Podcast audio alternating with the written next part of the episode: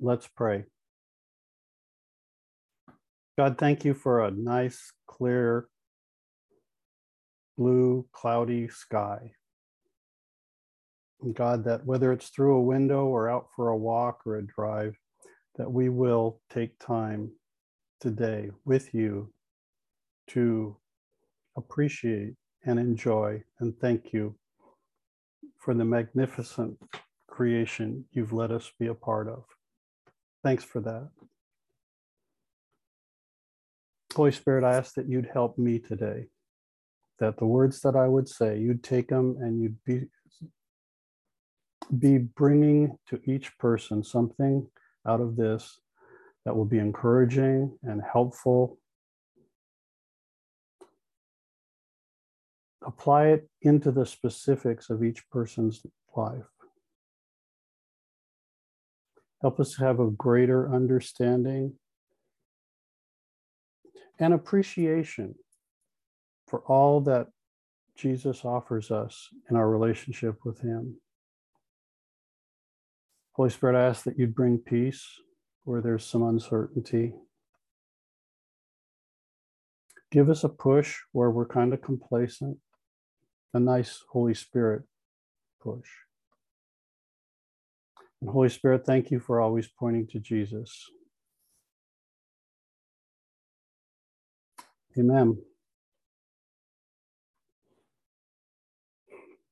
Often when I teach, I try to give a sentence that captures the main point that I hope to give you. Today, my main point is a verse. So, in keeping with my pattern of emphasis, if you don't get anything else from today, I would like you to get this. Turn to John chapter 14, verse 6.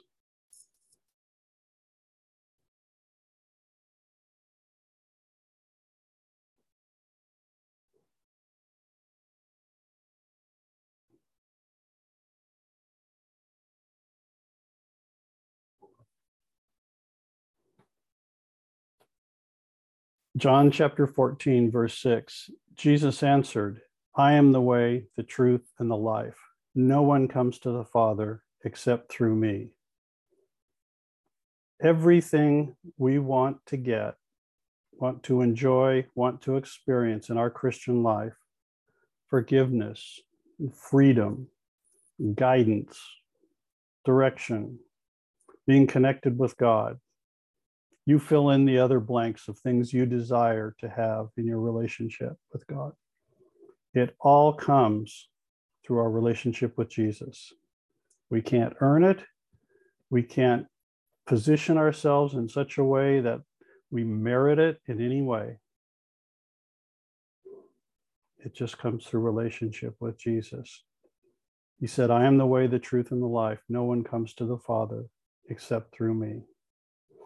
Now, the setting for this verse starts in John chapter 13, and you don't have to turn there, we're not going to go there. But it starts with the Last Supper, and we're going to have communion later today to celebrate that. Then Jesus washed the disciples' feet. He predicted his betrayal, and then Judas left. And then Jesus told the disciples he would be leaving them very soon. And then in chapter 14, it begins with Jesus giving the disciples words of encouragement and comfort. So back up to verse 1 of John 14, and we're going to read a few verses. Verse 1 Do not let your hearts be troubled. You believe in God, also believe in me. I suppose if we ever needed to have a word from the Lord, and we didn't know what we wanted, the first phrase probably would be a pretty good one in these days that we live in. Do not let your hearts be troubled. Now, what's encouraging is Jesus tells us, don't let our hearts be troubled, which means we actually do have some input and some say over whether our hearts are troubled or not troubled. Then he says, You believe in God, believe in me. Verse 2 My Father's house has many rooms. If that were not so, I would have told you. Oh, if that were not so, would I have told you that I am going there to prepare a place for you? And if I go to prepare a place for you, I will come back and take you to be with me, that you also may be where I am. Verse 4 You know the way to the place I am going. Verse 5 Thomas said to him, Lord, we don't know where you're going. How can we know the way? Jesus answered, I am the way, the truth, and the life. No one comes to the Father except through me. If you really know me, you will know my Father as well. From now on, you do know him and have seen him. Now, what I'd like you to take a minute to look at is go back to verse 5 and Thomas's question. He says, How can we know the way? Well, how do we know the way? Way back in the Jesus movement of the late 1960s and 1970s, there was an acronym that many of the new believers in Jesus, at least in California where I was, would be saying. The acronym was WWJD. It was on bracelets, it was on bandanas, it was on your Bible covers, it was everywhere. If you were a new Christian, you would know about it. WWJD stands for What Would Jesus Do? It was the answer to any question at that time related to living life as a follower of Jesus. It's a good question that can help with some of the issues of life, whether it's then or now. But it wasn't Jesus' answer there or now. In that critical time in history, in response to Jesus' disciples asking him the questions about the way, how do we know the way? was their question. Jesus' response was, I am the way. See, we're not called to mimic or copy a church behavior because the life of a Christian is not about doing right things. Being a Christian is about relationship with Jesus. And through that relationship, we can discover and know and walk in the way we should go. We know the way and we know the right things because of our relationship with Jesus. We don't do the things in order to merit relationship. We have relationship with Jesus, and through that, we know the things we were, were to do. So, John 14 and verse 5 again, Thomas says to him, Lord, we don't know where you are going. How can we know the way? Jesus answered, and with the verse that's a point for today I am the way, the truth, and the life. A lot of times when we're in church, we start doing things that are church like, or things that sound good, or things that sound like kingdom. And we say, okay, what's the way to get there? How do I do? What's my behavior? And Jesus says here, the starting place is, I am the way. It starts with relationship with Him, and out of that flows the things that we do. Through the week, we all do different things, different kinds of things, but it comes out of the relationship every one of us has with Jesus. And he says, if you really know me, you're going to know the Father as well. Jesus is a, a, lot more approachable for most of us. God can kind of be big and far away, maybe a little threatening, all of that. But he says, if you know me, you know the Father. And from now on, from that time, he says, you do know him and have seen him because you've seen me.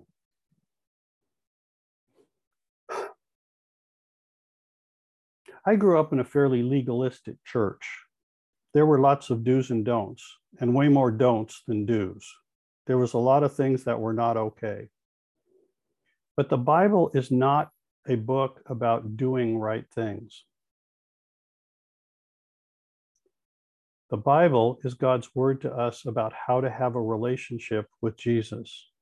And out of that relationship, we do, quote unquote, the right thing as our relationship with Jesus grows, we, as we become mature sons and daughters, then we know the way because we know the person who is the way.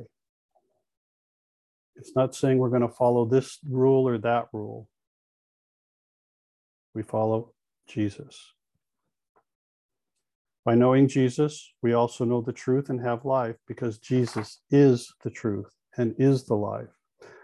I hope you can kind of see the difference that it's not about the focus on doing in order to merit or be good enough or be okay with with with God and how he looks at us so that we somehow merit being okay. We we have the way, the truth and the life because of our relationship with Jesus. And out of that relationship, then we go and do quote unquote good things. And it's always been kind of a problem for church people, if you will. Back up a couple pages or clicks on your screen to John 5,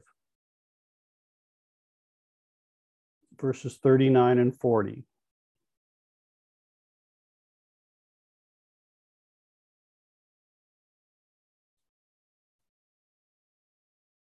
Here, Jesus is talking to the religious leaders of the day.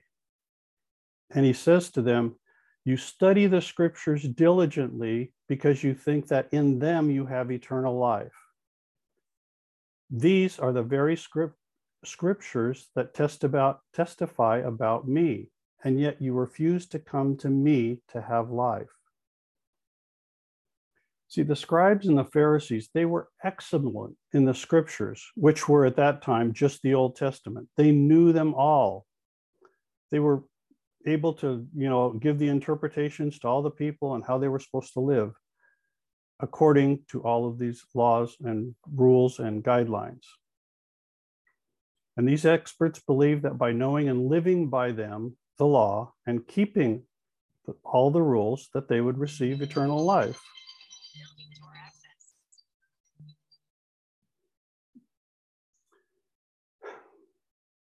Jesus told them and Jesus tells us today those very scriptures, the Old Testament, were and still are testifying about Jesus. Know, a lot of the stories that we have come to know over the years in church are not just stories, but a testimony about who Jesus is. There's lots and lots and lots of examples about that.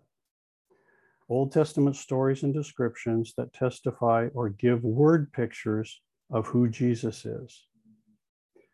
Perhaps one of the ones that's the clearest is the Old Testament tabernacle. God told Moses, here's the way you put the tabernacle together.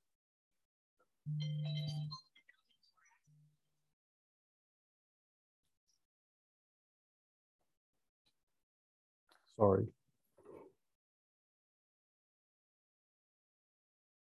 God told Moses to create a tabernacle, a place and a way to worship God. But every object in the tabernacle, from the brazen altar, the first thing you see when you get in, until the Holy of Holies, every object in the tabernacle is a symbolic testimony of how Jesus' life, death, and resurrection restored the broken relationship between God and people. There they walk through each one of the steps in order to get into the presence of God. But like the table of showbread, Jesus is the bread of life. Every one is a picture in the Old Testament of who Jesus is. He says, I am the way, the truth, and the life. Not following all the all the rules, if you will.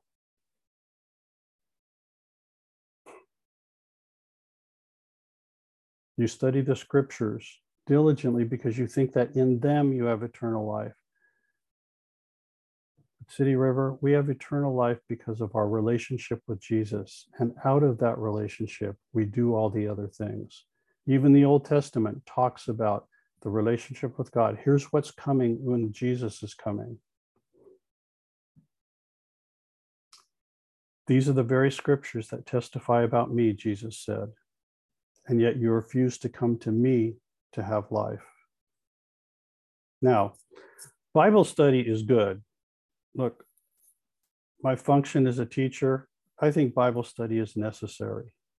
But our eternal life doesn't come from the study of scriptures, Old Testament or New Testament. Eternal life comes from relationship with Jesus. And the book is there to help us grow in that relationship.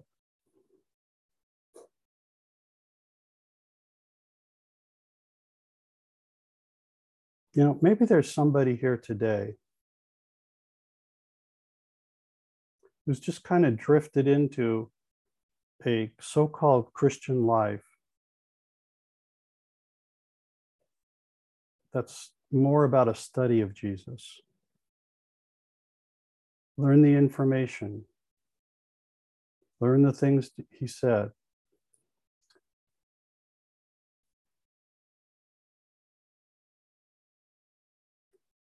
Maybe the Bible studies kind of turn into a how do I win the Christian argument with somebody else? Why gifts are for now, why they aren't for now. What kind of rules you do, what kind of rules you keep.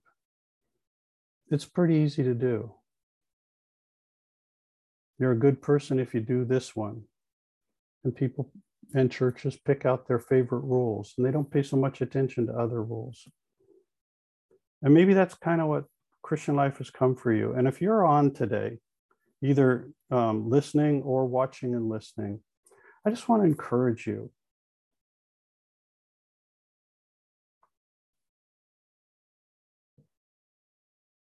There is more to life than information about Jesus. It's good, it can help us, but there's more to life than just information. Jesus has come to me as a person. I am the way, the truth, and the life. And out of that connection with Him, by pressing in to know Him, you'll figure out the rules. Holy Spirit will help you. But it isn't about doing good things, it's about being connected relationally to Jesus. And out of that relationship, you'll say, Hey, Rob, can we talk about how you're doing this? Give a little course correction hey, there's a place over here you could, you know, we could really do some stuff for the kingdom, Rob. Would you like to do that?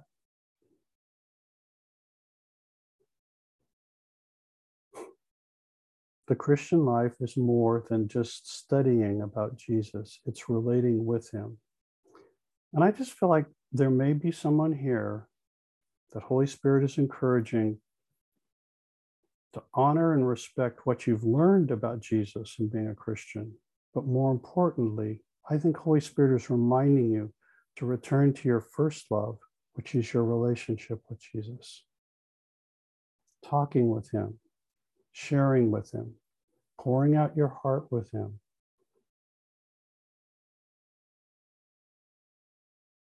If that's you, or even if you think it might be you, how about that? I encourage you not to let this little reminder pass. The quality of your Christian life really depends on what you decide to do with it. And if you need help, please contact Hanny, contact your small group leader. Hey, you can even call me if you want. But choose to come to Jesus again and do it today. Well, I hope that helps somebody or encourage somebody a little bit. I want to remind you again, Bible study is really good. If we don't know what's in the book, it's really hard to have relationship with Jesus because we don't know all of what he's offered us. We don't know necessarily how to do the things, but Bible study is not a substitute for relationship with Jesus. If you've got 10 minutes in the morning and you give all 10 of it to just reading the Bible, we've missed the point. We have to have the relational connection with Jesus because he says, You come to me for that for the for eternal life.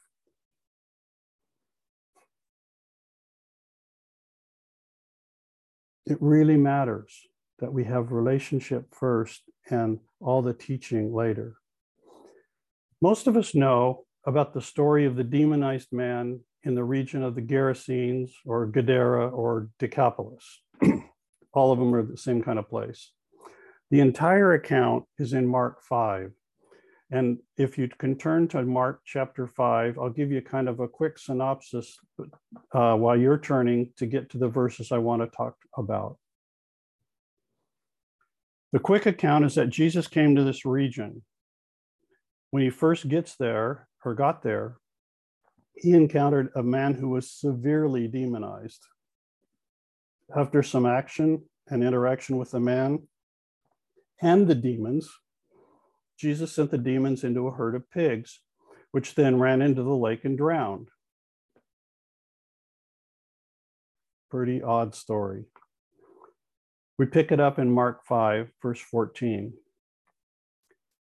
Those who were attending the pigs ran off and reported this in the town and the countryside, and the people went out to see what had happened. When they came to Jesus, they saw the man who had been possessed by a legion of demons sitting there, dressed and in his right mind, and they were afraid. Those who had seen it told the people what had happened to the demon possessed man and told about the pigs as well. So Jesus arrived at this location, immediately encountered a man with this massive demonic issue. Jesus delivered the man from the demons. And then when the people came out, here's this, this man who was completely oppressed, sitting there, dressed, and in his right mind. Now, notice the response of the people in the region to seeing this change from total demonization to total normality. What was their response after hearing and seeing the results? Verse 17. Then the people began to plead with Jesus to leave the region. I don't know about you, but when I was reading this to Mary, Mary looked at it. And, and, by the way, thank you all for praying for Mary. She didn't have a good week. Today's a little bit better, but thank you so much for your continued and faithful prayers. I, I can't imagine where we'd be without it. Well, I, I, I told her this and, and the response of the people, and she goes, How could they do that? Like, how could they see this wonderful thing happen and then say, Hey, we, we, we really want you to leave? Well, they did. It says, verse 17 again, when the people then the people began to plead with Jesus to leave their region. That's remarkable. They were gifted with Jesus, getting rid of the absolute worst neighbor you could ever have. I mean, this is bad news for neighbors. And their response was, Please, Jesus, leave us alone. Story continues in verse 18. As Jesus was getting back in the boat, the man who had been demon possessed begged to go with him. Well, of course he did. I mean, here's people who don't even want Jesus around. He said, Can I come with you? Verse 19 is surprising. Jesus did not let him, but said, Go home to your own people, tell them how much the Lord has done for you and how he has had mercy on you. Wow.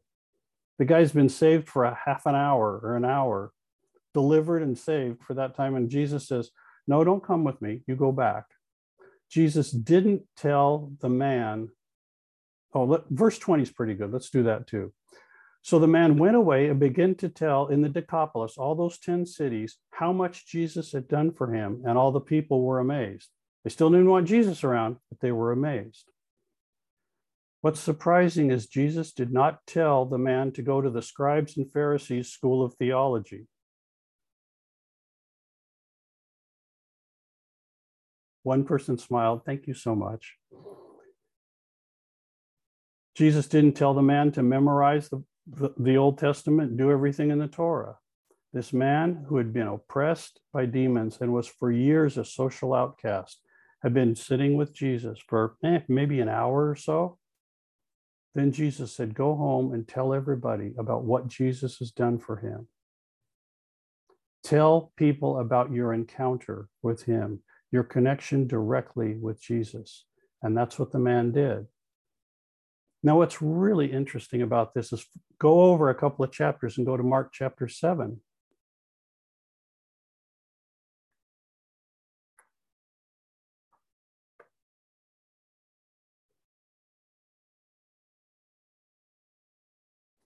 Mark chapter 7, verse 31 to 37.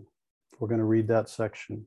Verse 31 Then Jesus left the vicinity of Tyre and went through Sidon down to the Sea of Galilee and into the region of the Decapolis.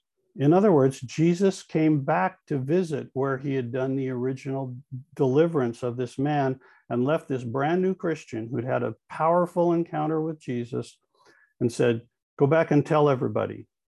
And now he's coming back.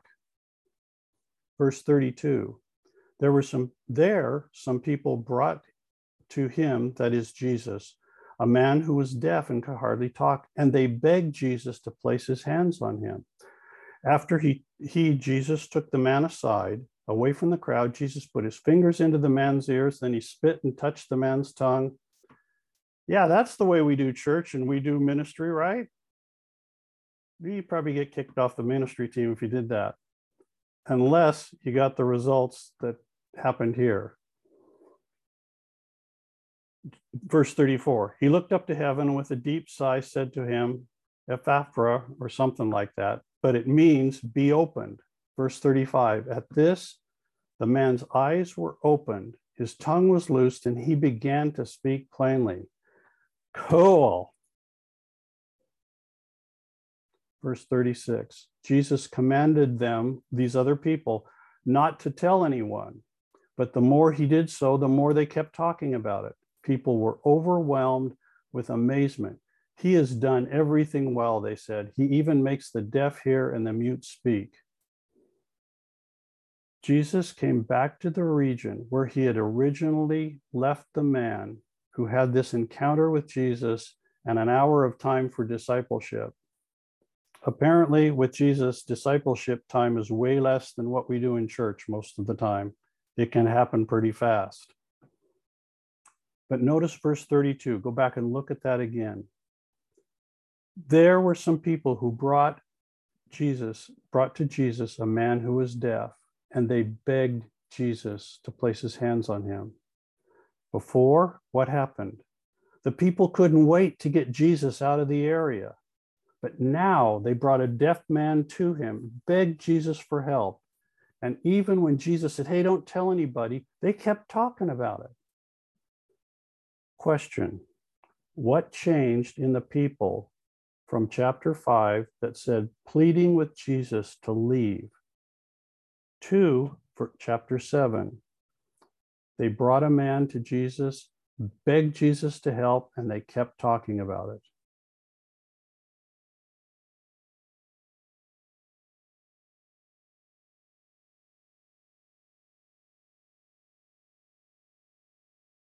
I'm real sorry, Cholet. Thank you. I get a little excited when Jesus does stuff, and I want to be like Jesus, and that kind of excites me, and I talk a little fast. The one thing that changed was one man who had an encounter with Jesus, spent some relational time with him, and told other people about it.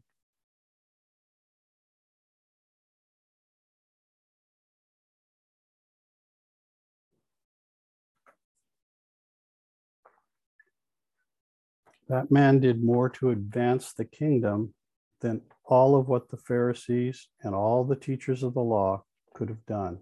And there's nothing wrong with the Old Testament, the teachers of the law, the New Testament, and Bible study. But if it isn't founded in relationship with Jesus, an encounter with God, and sharing that encounter with other people, we've missed the point.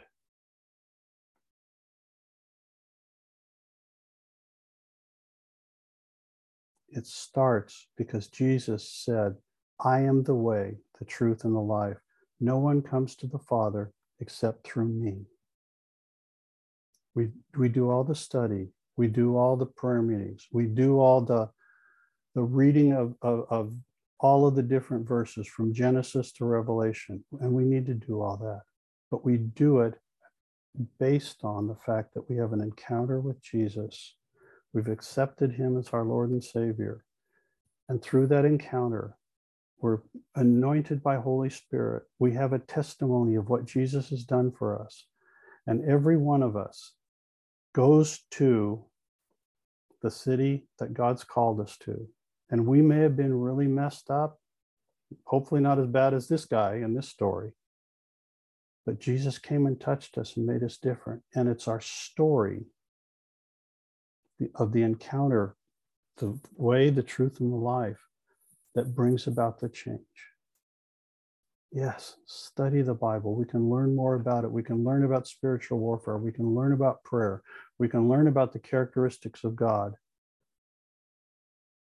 But if we don't taste and see that the Lord is good, if we don't have the experience of actually interacting with Him, knowing His heart, talking with Him, let Him speak into us the unique things that we need to be able to grow into the person God's desired for us to be, exceedingly abundantly beyond all we can ask or think, we've missed the point.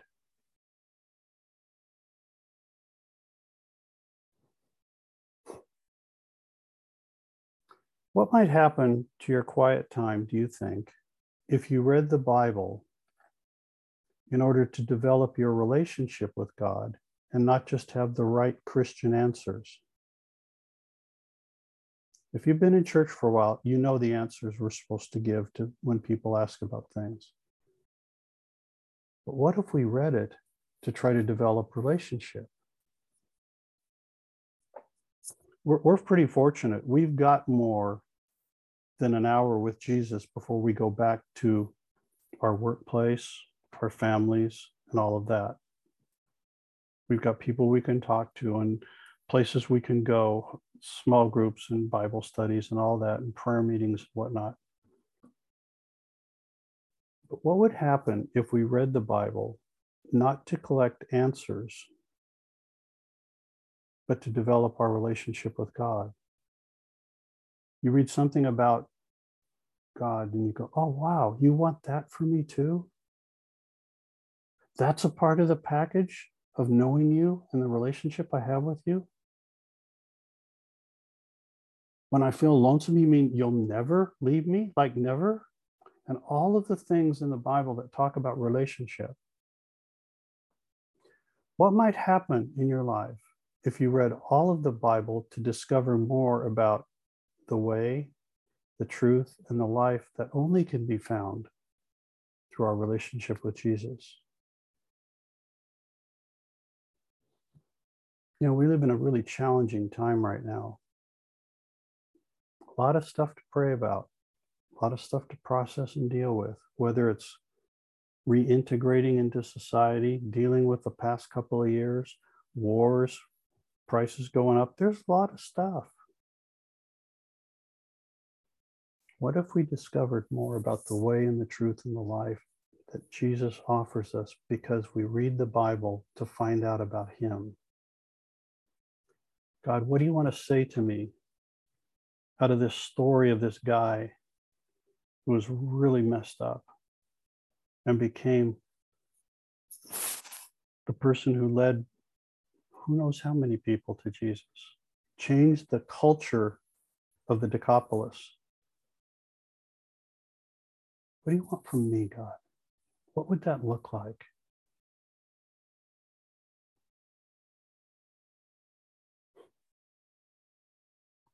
I think we, and I include myself for sure, if we read the Bible to discover more about Jesus, we would discover much more about who Jesus is.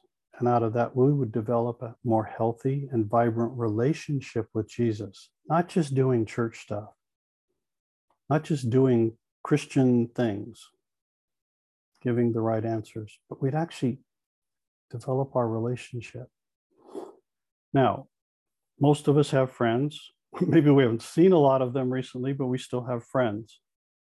How do we connect with friends? Man, we sit down together, we have time together, we talk and share. Some we talk and share with people maybe a little bit more than others because we feel safe or comfortable or we kind of speak the same language but it's time spent together that develops the relationship. What if our Bible reading was focused around how do I develop my relationship with Jesus more? I want to be like that guy that when Jesus comes back into my neighborhood, it's different.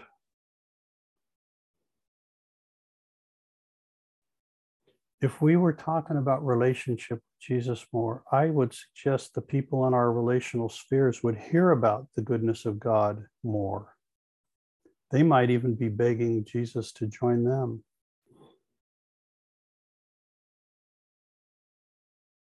I think I told you about going to my pharmacy and being able to pray with the pharmacist one of the times uh, when COVID was really a big deal, and he was stressed, and and uh, he said, you, you know, he said, I just suggested you need to give yourself some time, and he said, pray for me. Well, he asked, so I did. There wasn't anybody else, and I prayed for him.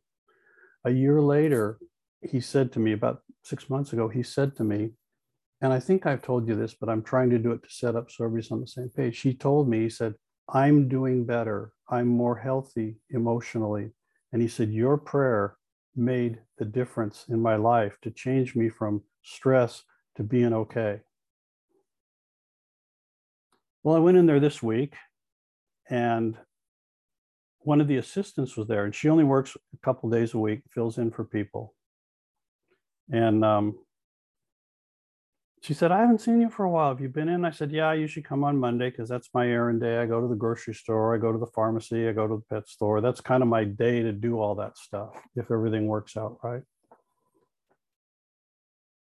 She said, Well, I didn't think you wanted me to wanted to see me because I never saw you anymore.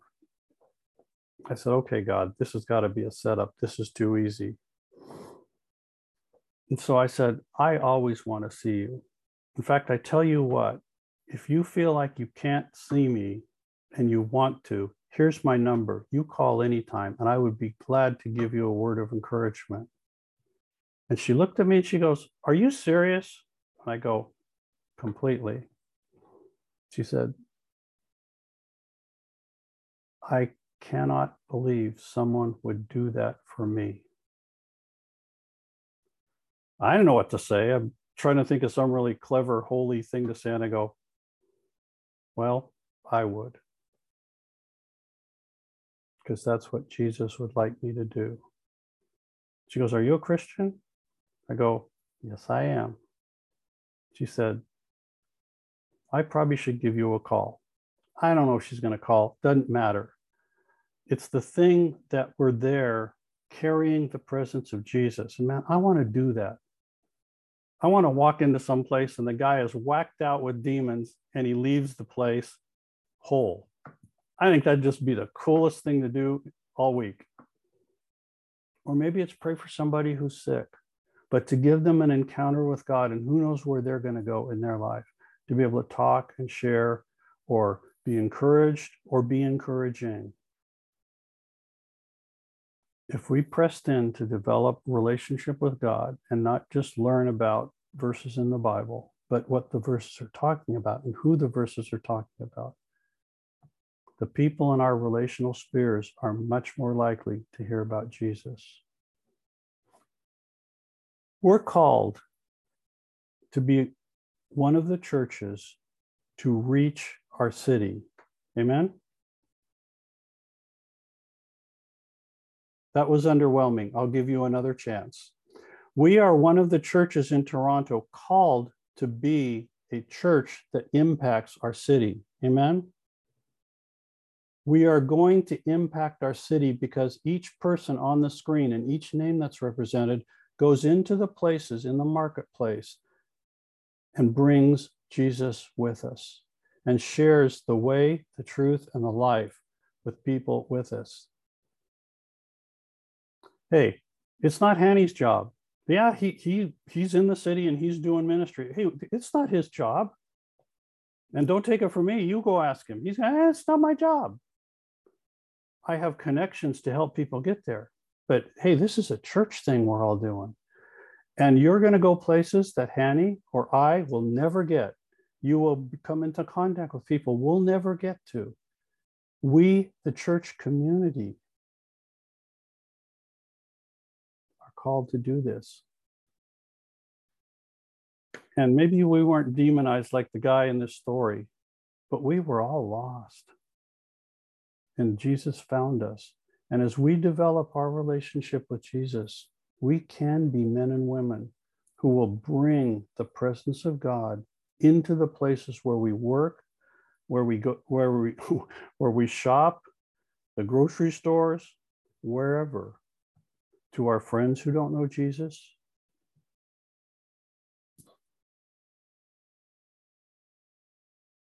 But we'll do it out of relationship because people don't want more rules. have we had enough rules over the last two years? I have had enough rules.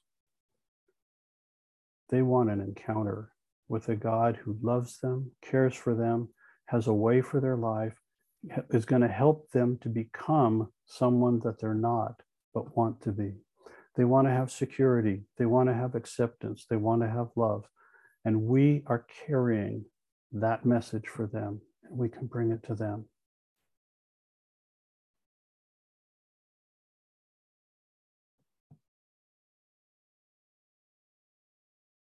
Jesus said, I am the way, the truth, and the life. No one comes to the Father except through me. We've got the best news ever.